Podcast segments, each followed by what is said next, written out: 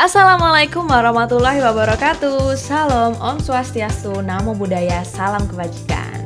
Halo semuanya, selamat datang dan selamat mendengarkan podcast yang udah banyak ditunggu-tunggu nih.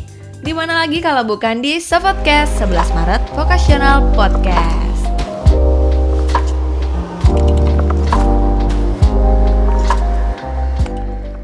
Vokazens, gimana nih kabarnya?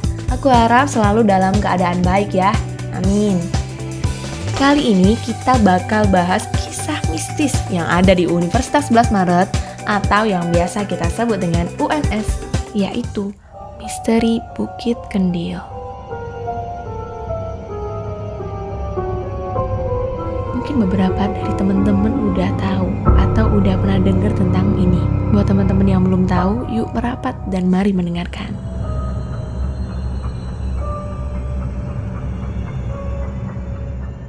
Menurut cerita, UNS didirikan di tanah yang dulunya bekas makam.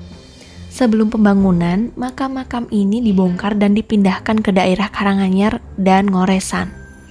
Kemudian, sebagian juga ada yang dipindahkan ke daerah Tawangmangu.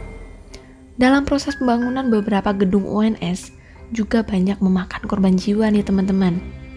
Entah karena ulah makhluk tak kasat mata atau murni kesalahan dari para pekerja tidak diketahui secara pastinya. Anehnya, ada makam yang masih ada di UNS hingga saat ini. Loh, kok nggak dipindahin sekalian sih? Bukan karena sengaja tidak dipindahkan ya, namun karena makam tersebut memang tidak bisa dipindahkan dari tempatnya meskipun menggunakan alat berat. Jadi, Mau tidak mau, makam tersebut harus dibiarkan di situ.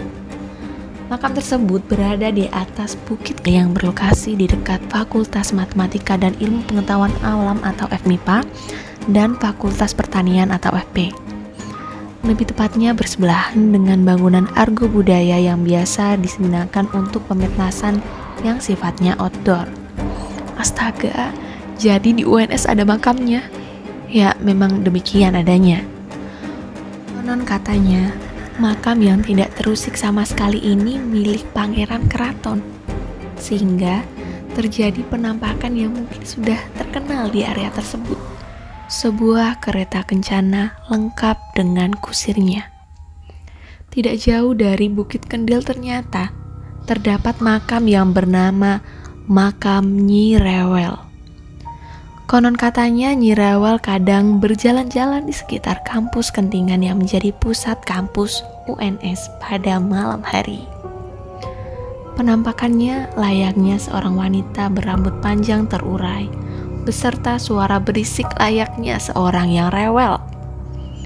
Menurut kalian gimana nih? Percaya atau tidak, alangkah lebih baiknya kita selalu berhati-hati, menjaga etika, dan sopan santun di mana pun kita berada ya. Gak terasa udah selesai aja nih teman-teman. Terima kasih udah setia mendengarkan podcast kita hari ini ya. Jangan lupa follow akun-akun sosial media kita di Instagram at BMSVONS, Twitter at BMSVONS, dan OA lain at 871DCCAK. Stay tune terus dan tunggu konten-konten menarik lainnya dari kita. Wassalamualaikum warahmatullahi wabarakatuh. Bye-bye.